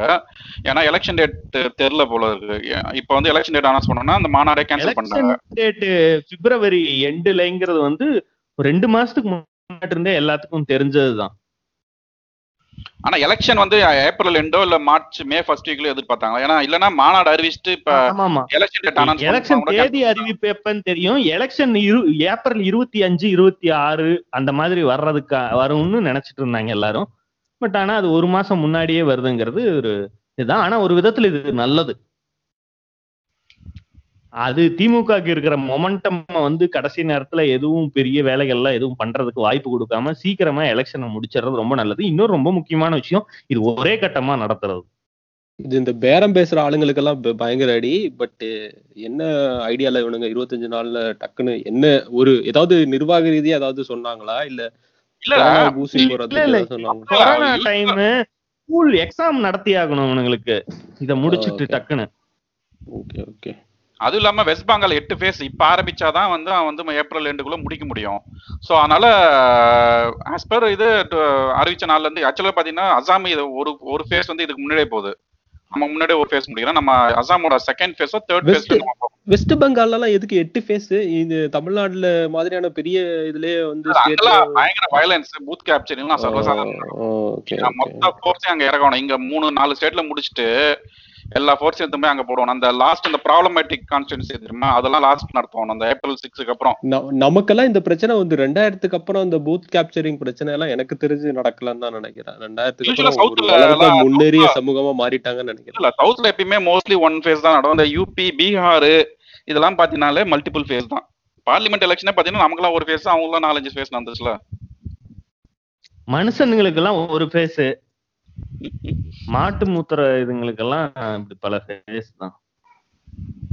நீங்க ரேசிசமா இருக்கீங்க தம்பி. இருந்தாலும் இதெல்லாம் ஏத்துக்க முடியாது. மரண விலாசத்துல இருந்து நம்ம கண்டு கோபி சுதாகர் பேசுறதெல்லாம் போட்டு முடிச்சு விட்டுருவோம். ஓகே பை ஓகே கைஸ் பாப்போம் நெக்ஸ்ட் வீக்